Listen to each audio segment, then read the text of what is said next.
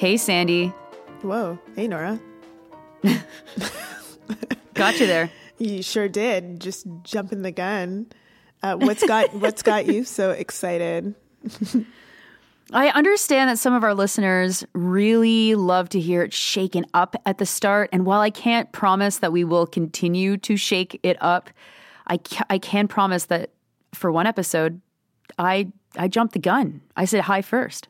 Well, I'm sorry to all of our listeners who have like a weekly bet going or something like that and who are reliant on the money that they make every single time that I am the one who says, Hey, Nora, first. That's the secret. Uh, but to those of you who like to bet on chance, congratulations. Nora went first. Yeah. And you know, I, I, I do appreciate that we have a lot of listeners that can't tell the difference between our voices. I And don't appreciate so- that at all.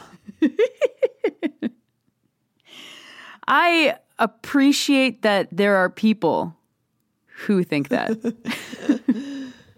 I mean, you don't know how to say, what was the, the direction that you don't know how to say pro- properly? Southern? so, Southern. Southern. You don't know how to say Southern properly, so that's weird to me. In any case, how are you doing? It has been a very difficult week. I feel like the last couple of weeks, the, la- ah, the last couple of months, the last couple of years has just been really nonstop. But really, there has been uh, a lot of uh, pain and just horrific uh, just such a horrific um, impact in the last week. And so, how are you doing? Yeah, I'm doing okay. Uh, I mean, when you're always kind of anticipating that something bad is going to happen next, it's one of those kinds of weird defense mechanisms, I guess, to be able to anticipate. And it's really hard. I mean, you know, we, we just organized a vigil um, in Quebec City for the the children whose bodies were found at the Kamloops residential school. And then, you know, there's another vigil now in solidarity with the um, the Afzaal family in London, Ontario, after this horrific attack. And, you know, I know among our listeners is a lot of people who are really struggling. And I don't I don't know if this episode's gonna make you feel better, but I, I just want to say that I, I I recognize that and uh, you know that you're not alone that there's a lot of people struggling right now because what we're faced with in this country are really profound profound problems that we need we need profound solutions for and of course we talk about that on this show but you know sometimes those solutions feel elusive or impossible or or whatever. Yeah, and I think um, what gives me um, some sort of comfort uh, in these moments is just um, taking a look and seeing how people are waking up to the reality that we live in in in a world where um, the people who have made the promises to to keep us safe, the folks in government to to do what they can to make sure that things don't happen again. Um, I think that we're realizing that those aren't the people that we can rely on, and that in fact we do have to rely on uh, one another. And there is, uh, for me, some hope in the way that uh, people have been uh, doing what they can, coming together to take care of one another, and and to plan for a future that uh, isn't the one that we're living right now. Um, and so, in in the darkness, uh, that that does provide me with some some solace and hope. Um, and though uh, that may not be the same for everyone, uh, I hope that at some point, you know, we do uh, bring forward uh, more than we are now this uh, this new world that so many of us are are trying to build. And I'm really grateful for all of those people who are doing that work. Um, and uh, yeah, I just wanted to to point to that because I think it's um, I think it's of critical importance. Yeah, yeah. This this week's episode is going to talk a little bit about these themes uh, and Islamophobia, how it exists within Canadian society, and making broader links uh, between things like foreign policy and the war on terror, and the way that the Canadian government has been so implicated in so many ways of, of creating Islamophobia, normalizing Islamophobia within society. Um, but we're also going to talk a little bit about the pandemic, of course, because it's still on, and where is it still on, and what's it still looking like. Before we do that, we have some folks to thank. I should turn it over to you, Sandy, to do this part. oh, sure. So, yes, I would like to thank Neil, Ebony, Megan, Laura, Jessica, Liz, and Heather. Also, at Chief Stern's office. Thank you, Matt Loretto. for uh, continuing to change um, the the person who you show up as on our uh, on our pa- Patreon. Thank you so much for all of your support uh, in helping us to put this little podcast community together. We appreciate you. So, Sandy, I'm not sure if you've seen, but the cases in Canada are really dropping. Like things are going really, really well. And it's all thanks to the vaccines, right? Like public policy hasn't really changed to diminish COVID, and our politicians have put all of their hopes into vaccines. But that's that seems to be like kind of good news. Yeah, it looks like the cases are dropping. It looks like people are able to get their second vaccines a lot earlier than they thought. So that seems like kind of good news. But whenever I hear this kind of good news coming out of Canada, I'm wondering what communities are being missed in that sort of good news story because Canada tends to do that sort of thing. And so, you know, I went looking and I saw that it's not the case everywhere. These um, this good news story of cases dropping, of uh, people being able to get their second vaccines, that's not happening across the board.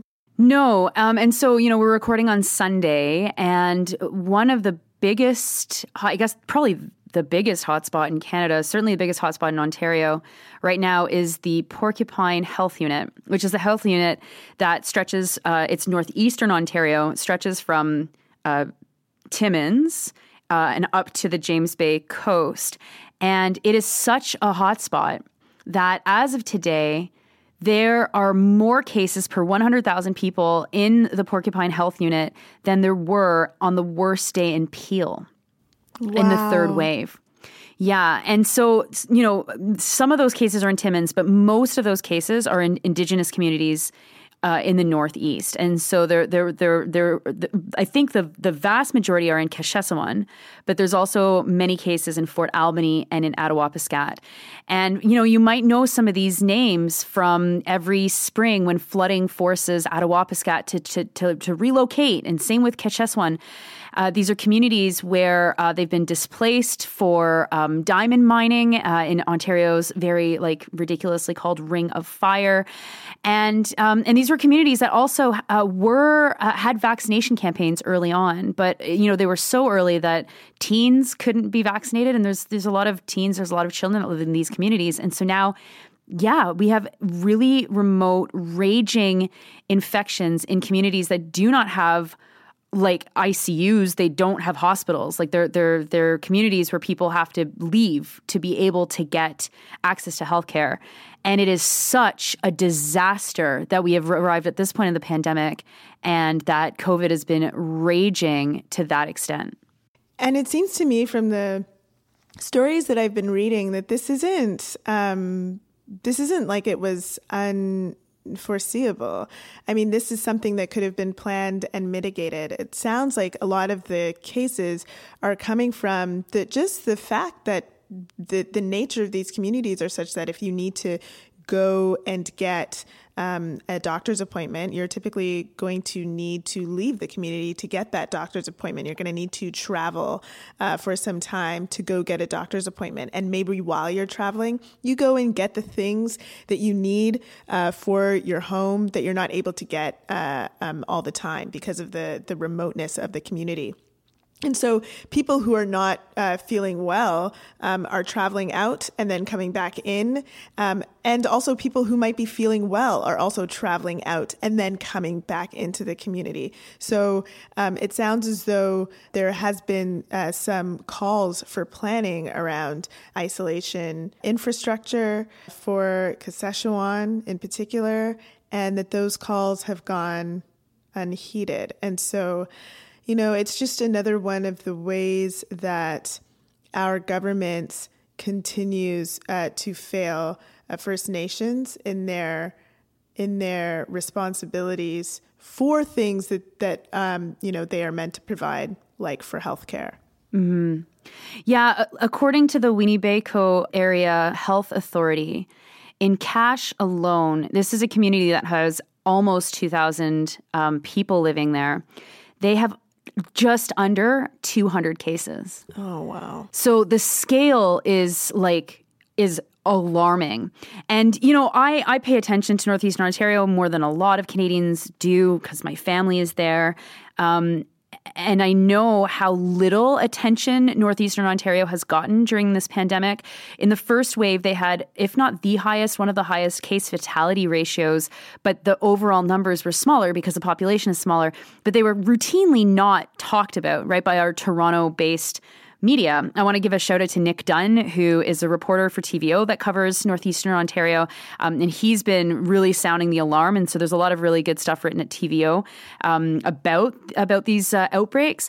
But it, it's just a reminder that, you know, when we, when media concentration collides, with colonialism and racism and we just don't hear the stories if you're not like really looking for them or if you're not living in close proximity. And even if you do live in close proximity i mean the, the, the news that, that is available is, is not certainly not what it used to be uh, and and there's not many reporters that are able to bring these stories um, and and hold people to account the other thing that's happening right now is the largest outbreak of the Delta variant. And so the Delta variant is the variant is is I think we're calling it like the most virulent variant. It's the variant that has been ravaging the United Kingdom. The largest Delta variant outbreak in Canada right now is tied to Mary's River project of the Baffinland mine. Mary's River project we have talked about on this on this podcast because folks uh, there had been protesting the expansion of the project from Baffinland. And so again, you have these fly in work projects. And now, because people have all flown home, they have sent Delta COVID into whatever communities that they uh, that they live in. And and there's been at least one death attached to that outbreak. And again, it's not getting that much news. I saw it reported in the Toronto Star, although even there, like you have to pay to get past the paywall or have a way to get past the paywall, outline.com. Uh, and even then, the news that someone had died connected to the outbreak um, was kind of buried in the story. You had to read quite a bit to get to that information. So, you know, it's, it's, like we have in Canada by and large avoided these kinds of like nightmare scenarios because there has been a priority and, and, indigenous communities have done so much important work to mobilize people to get vaccinated when the vaccine program started. But as you said sandy this is all like foreseeable. This was all something that should have been that was and that that should have been mitigated um, by by governments. And they weren't. And now people are suffering. Yeah, so I, I just think that we should remember these things as as we um, hear these good news stories and demand that one these stories continue to be told, but also don't let our governments get away with um, the uh, further entrenching um, communities uh, into uh, these difficult situations. We have to um, respond with the kind of skepticism um, that we know that our governments deserve uh, when it comes to, to to these issues. And so when we see good news story, everything's going well. We should we should just have a little just a little inkling that maybe things aren't all exactly as they seem because at the mm. end of the mm. day the way that this this um, pandemic works is that if if we we aren't taking care of all communities then all communities will suffer. That's kind of how this whole thing works. so, you know, if we're leaving some folks out, especially in, in communities like fly-in communities or in workplaces where people are leaving and coming back, that is eventually going to reach the rest of us. And so let's um, let's not let uh, let's not jump the gun um, and let um, these stories um, uh, uh, just not be reported. Mm. Yeah, there's two more things I want to mention about this before we move on to the next topic. The first is that Canada, it was revealed uh, today or yesterday, paid a, a, prime to get more vaccines as fast as possible. And so rather than paying $5 per dose, we paid something like $9 per dose. And it's very curious, right? We're the nation that bought the most vaccines. We are paying apparently like much more money to get them accelerated to us. We really have to be quite critical of the fact that our politicians were so like greedy in the global kind of perspective of um, of vaccine distribution because you know there's there's now massive outbreaks that are happening in countries around the world. Um, i saw like really like five alarm fire kind of thing um, uh, uh, stories coming from tanzania and from uganda. And i'm sure there's others uh, you know that i haven't really been looking too too closely at this but you know there's there are countries in the world that there hasn't been a single vaccine given. and and and this is a real shame like i know that everybody is so excited that we can go back to our normal lives and whatever but the way that canada has has interacted in this pandemic has been really gross and I, I think that we have to be very critical of that when um, when we're thinking through our kind of our role as global citizens uh, throughout this pandemic. The second thing I want to say is like this outbreak at Mary's River is just like another example of industry that should have been stopped. That you know, I, I think we're through it now, but in the last month something like every tar sands project in uh, in Alberta, in northern Alberta, had an outbreak, a massive outbreak at it, and there have been uh, at least seven or eight workers who have died related to these outbreaks. And and it's like, why? Why have we ha- have we allowed these large projects to continue during this pandemic? Right? You've got someone like Jason Kenney who's like relying on the vaccines as the way to allow industry to continue uh, and mining has not been shut down. Energy projects have not been shut down as if they're like essential and they have been driving this pandemic. And so you know it's even clearer to see that now because there are you know as things are, are getting better and as cases are dropping but the but the outbreak like this is nunavut's first major outbreak that has led to a to a, a workplace related death. And it's like why? Why was that still operating? Why? Why were they allowed why why were they allowed to to to put workers' lives at risk and why were they not just forced to pay workers to stay home? And we're talking about the the wealthiest companies in Canada. We're talking about companies that uh, make a lot of money in energy, unless you're uh, unless you're Trans Canada related to Keystone XL, which we're going to mention in a second. But th- th- these companies should have been forced to pay their workers to stay home, and and that that alone would have stopped this current outbreak related to the Delta Delta variant. Yeah, speaking of fossil fuels, Nora, there is one energy project that um, is is uh, it's it's dead. It is uh, it is a large one. We've been talking about it over the years, and the developer has pulled out after years of strife with the project that was really built from on the ground activism, and that is the Keystone XL pipeline. It's dead, Nora. Mm. Keystone's dead. Keystone XL. Keystone XL is dead. Did you see how much money uh, the Alberta government lost on this? I was actually looking for the figure yesterday and I did not find it. So please tell me. it's $1.3 billion. Jesus. Taxpayer yeah. dollars. Yeah. I wonder what the Taxpayers Federation is going to say about that. They'll probably like just forget to put out a press release. Um, the, the the funny thing about these massive infrastructure projects is uh, like the companies know that the that oil and uh, you know e- oil expansion is on its final legs, and so there isn't a, a company in the world that will undertake a massive project like Keystone XL or like Trans Mountain unless there is major buy-in from the government that they're that they're that the t- pipeline is passing through. And and so this is where Canada is just such a fucking joke because we just keep throwing money at these massive pipeline projects and the companies are like, "Great, like that's our assurance. We're going to try." But they're never going to happen because the the the winds of change are are blowing our energy in a different direction like towards wind. wow, that was uh, terrible, Nora. I know. I'm about to like cross the floor uh, to the Liberal Party like a fucking Green MP with that kind of language. yeah, come on. Ugh.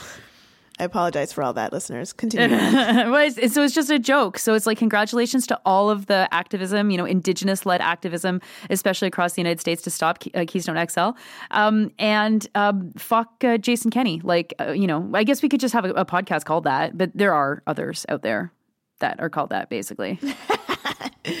yeah, exactly. Um, and then I guess the final topic um, uh, that we wanted to talk about today is, of course, Islamophobia. I. Oh. Mm.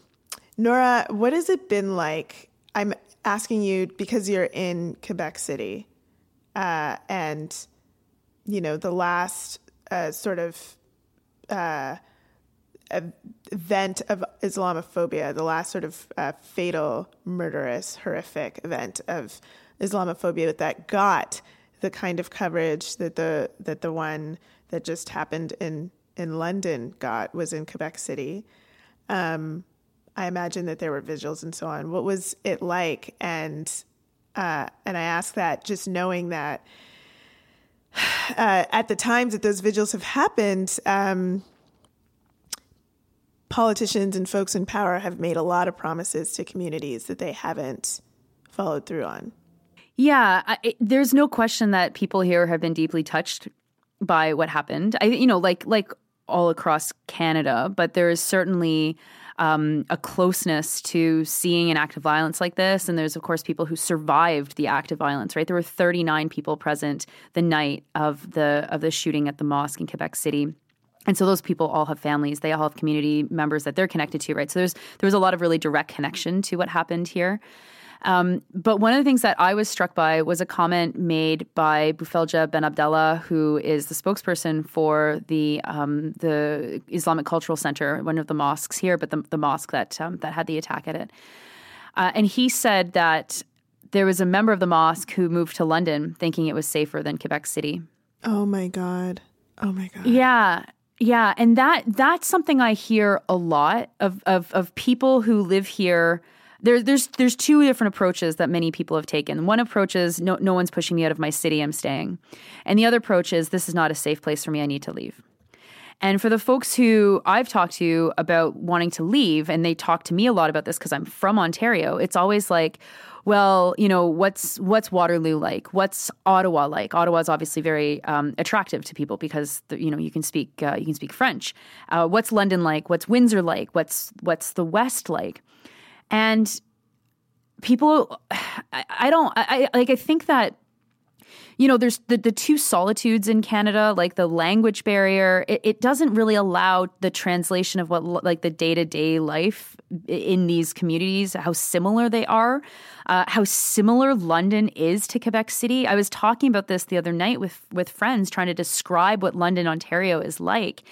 And I was like, it's so similar to Quebec City. I mean, it's more diverse. That's a big difference. That the the the the, the non-white population, the racialized population in London is is much higher than in Quebec City. Mm-hmm. Uh, but you know, there's so many similarities as well, and I think that that's been surprising to people, and it's surprising um, just because of the way that we talk about racism in Quebec. It's like very focused on Quebec and very focused on the Quebec government and the actions of the Quebec government.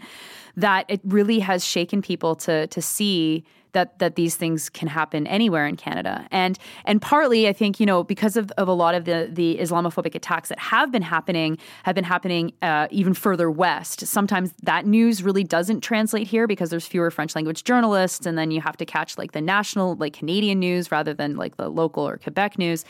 And so like there's this there's this like sadness of of this and and this fear of this like holy holy hell like this is really deep. This goes really deep in canada. This is something that exists in every corner of the country and i think that that has been part of the way that people have reacted to this this deep sadness and feeling of disappointment and anger and i don't know fear, as I said.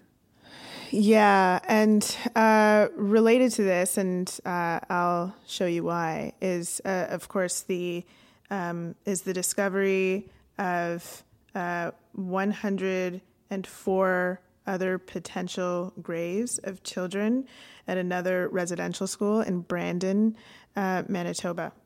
And um, in the wake of what's happened at Brand- Brandon and Kamloops Residential School, or the, or the grounds of the former Kamloops Re- Residential School, and all of the protests that have happened, uh, one city in Canada, Victoria, has um, has said that they are not going to be celebrating uh, Canada Day. Uh, come July 1st, they're not going to be doing the whatever programming they were intending to do for Canada Day they're not going to do it. Um, this has caused uh, some pushback from a lot of people um, uh, who are invested in, I don't know, wanting to feel like Canada is really great. But what Nora has said is uh, really important. It's actually built into the fiber of what uh, how Canada tries to build its identity, like a Canadian identity, uh, to exclude other identities. And the identities that it excludes includes, that's a really awkward way to put it, but the identities that it excludes includes um, uh, folks who are Muslim, folks who are Indigenous, and folks who are othered in this kind of white supremacist landscape that is Canada. And um, for, for those of you who are skeptical about that, I, I mean, gosh, like, the the proof is is pretty much uh, everywhere to the way that uh, folks responded to um, to Nora when she talked about um, how people responded to the Humboldt tragedy versus other tragedies that happened uh, happen in our uh, uh communities, to the way that the government is able to pretend as though they really care about Islamophobia when, um, uh, like literal legislation, the literal attempts to legislate Islamophobia through things like the barbaric cultural practices um, hotline. Let's not forget that that was a thing that existed and was debated um, uh, in our federal governments. Um, to uh, the the other ways that uh, folks who look different uh, or who practice particular faiths, even the idea of looking different, looking different from what? Um, the the the who we imagine as the the typical Canadian, all of that is built into the fabric of who is this Canadian identity, who gets to be this Canadian identity. It's the reason why, uh, you know, uh, after after this, you know, horrific finding of uh, this proof of genocide in the last couple weeks, the response in the National Post, in the Globe and Mail, is to say, well, if we if we throw out people like John A. Macdonald, if we critique people like Ryerson, then we'll have to throw away all of Canadian identity, and then who will we be? This deep attachment to this ugly, ugly, ugly uh, history is a white supremacist attachment, and it really does permeate everywhere in Canada. And so, where does that leave us? Those of us who do not, who are not white, who who are not, uh, I don't know, what's the, you, you, know, a certain type of Christian, who are not uh, men, you know, like those of us who do not fall into those categories. Where does that leave us? It leaves us unprotected really anywhere, whether it's in Quebec City, or whether it's in London by the dominant by the dominant uh, uh, powers, by the government of Canada, by the idea of Canada. And so we really, I think it is really critical for us to, you know, refuse this idea of of Canada, of a Canada to be celebrated. What is there to be celebrated? What is there to be celebrated? I think we have uh, now quite a library of episodes where we talk about refusing to celebrate Canada Day. and it's it's interesting looking at where we are today from where like the discussion or the discourse was a, year ago or 2 years ago or 3 years ago. Um, there have been many conservative uh, politicians that are now having like this mea culpa moment.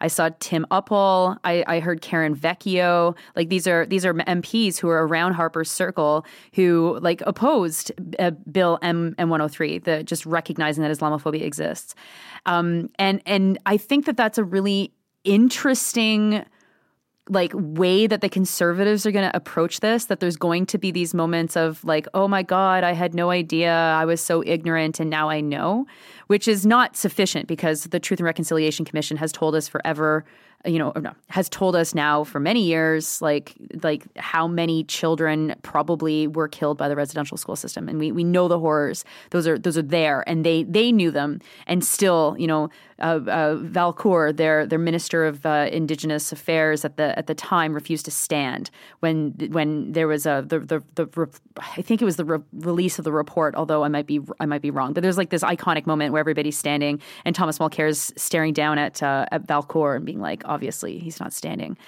Um, but we're going to have to be very like keep an eye on that because the, the conservatives are going to be very slippery in how they atone for uh, what they did in the past when they should have known better. Um, but that is something that's emerging as one kind of like weird, like kind of path of of action, I guess, among conservatives. But the other thing that's really important is solidarity, and and you know that's that's one thing that um, at the at, with all of the work that I have done in Quebec City, the the solidarity that I've seen between the leadership uh, of the mosque and the the the indigenous community here of Wendake has been very very strong and very important. And I think that making those kinds of connections is really critical because you know when when you start to see so so Quebec right now is is I mean has been planned for months but is is finally uh, starting an inquiry into the number of children who were taken from indigenous communities across the province brought to a hospital for some sort sort of um, you know treatment or, or whatever and then were, that died. Um, there was there was many children that this happened to and um, it has been a while now that the that the government has promised that they're going to have an inquiry into this. But the actions of the government government is like so critical in this because it's always the actions of government that we come back to. Like the the the, the actions of the federal government to to to consistently fund the the the the quote unquote war on terror and the fact that we spend 2 billion dollars every year for something that we're doing in Syria and Iraq that's not very clear and why are we there? And the the the fact that you know the Canadian government has conspired with American uh, state officials to um, have Canadians arrested uh, on trumped up terrorism charges to continuously fuel the the media narrative of the war on terror. So the the the, the war on terror, and so the way that our government, regardless of who is in power, consistently continues to cause harm and to cause the conditions for then like more extreme versions of that harm to happen in the streets. This is this is the force that we need to reckon with, and this is the like we have to confront those kinds of those kinds of expressions in the street at the same time as confronting politicians and I and, and I think that you know I, my my member of parliament ran by me today, and I was like kicking myself that I didn't like confront him. I don't know what it's going to take. Like I just I don't know what it is going to take to get a government of, of any stripe that has no problem when they're in power doing the, the most awful things, denying the most awful things, continuously taking you know indigenous people to court trying to destroy documents uh, like that are really really important to not destroy that that that explain that document what happened within residential schools. What is it going to take to get these people to change? Well, to be honest, um, in the realm of government, okay, and, and so I'm not talking about like changing um, our society in total because I think we know that that doesn't come from government. But in the realm of government, what it's going to take is is electing a government that isn't invested in the government. Yeah. to be honest, it's going to take like uh, who was I speaking to recently about this? I can't remember. I was speaking to somebody recently where I was just like, I, I I'm I'm through with like you know this kind of waiting for. Um, you know, you know when you're younger and you just think to yourself, well, eventually all of these people who don't get it will no longer be the representatives in government and our our generation will take over and we will do it all. And then you like watch all of the people around you become drones and you're like god how did that happen? Um, i think there's a way that we have to we i mean we have to be you know for for those of us who engage in governmental politics in electoral politics we have to be good with electing people who are not invested in the idea of canada we have to. We have to be good with electing people who are going to say, like, I actually don't want to hide um, this evidence, uh, whether it's uh, about residential schools or um, sexual assaults in the military or what other heinous crimes that Canada has been involved in, enslavement on Canadian soil, all sorts of different things. I don't want to hide that. I actually want to reveal it and to to show um, us the the uh, the way that um, our society continues to impact people to this day because of the actions that this government has taken. Like, I want to make sure that we are um, engaged with people who are not invested in uh, this this idea of Canada um, providing energy to the world. Like fuck that, I don't care. Like that's not. I'm not invested in that as an idea of a country. I'm not even invested in the idea of a country. I am invested in the continuation of the human race. I think some somewhat depends on the day. Invested in that. It depends on the day. It really does. Somewhat invested in the idea of the continuation of the human race, and so I want to uh, to elect people who are more invested in that than they are in this weird idea of Canada that is like super connected to like oil and genocide. that to me seems weird. Who are those people? And who are those people? who uh, are going to say like actually to me it's really fucked up that we are creating this idea this this identity of canada um, that is exclusionary of other societies. Because guess what? Uh, the the identity of Can- Canada is a made up weird thing that hasn't existed for very long, and it is created um, uh, specifically in mind to exclude uh, people who don't present in a particular way. Like that is it is unavoidable. Um, it, that is unavoidable fact. Okay, um, uh, Canada, the idea of Canada as like a white settler uh, nation of, of people um, who are mostly from uh, descendant from Britain, but then expanded to Europe, I would say, as immigration expanded, uh, is it, like why why be invested in that? Why? What is what is the reason? what is the reason for that investment? There is none, and so. Um, but for whatever reason, I think those who are currently invested in electoral politics are very scared, are very nervous that they will not get power, um, uh, that it is uh, too dangerous to engage in uh, that sort of politic. To say, we created this, we created a world, and through our actions and inaction, where what happened in London is possible where what happened in Quebec City is possible, where what happened in Kamloops is possible, what happened in Brandon is possible. That's what this country is. And worse than that, that it's going to continue to happen. Yes, exactly. And so we we need for those people who, you know, in terms of this what is it going to take? It's really going to take people who are not invested in um, those types of politics who are not invested in Canada as it looks currently today, who are invested in people, mm. who are invested in communities and making sure that people are safe, people are protected, that our communities are healthy. Even if we have to destroy the idea of what is Canada, and that might just be what it takes. It's so funny listening to you. I'm I, I'm I'm like wondering what parties you're talking about, right? Because the liberals, everyone who gets elected with the liberals, fucking has a Canadian flag tattooed to their ass, right? And you're just like, you people are fucking some else. and the conservatives have an even bigger Canadian leaf tattooed to their asses, and it's blue. the the party that is really a good example of this. They're less of a good example now, but they but they actually are like they have a history where they were quite effective. Is the Bloc. The Bloc shows up to Ottawa and they're like, fuck this place. We want Canada to not exist anymore. And the only thing that we're going to be doing is we're going to do things that are in Quebec's best interest. And then they've got all these different ways to de- determine that.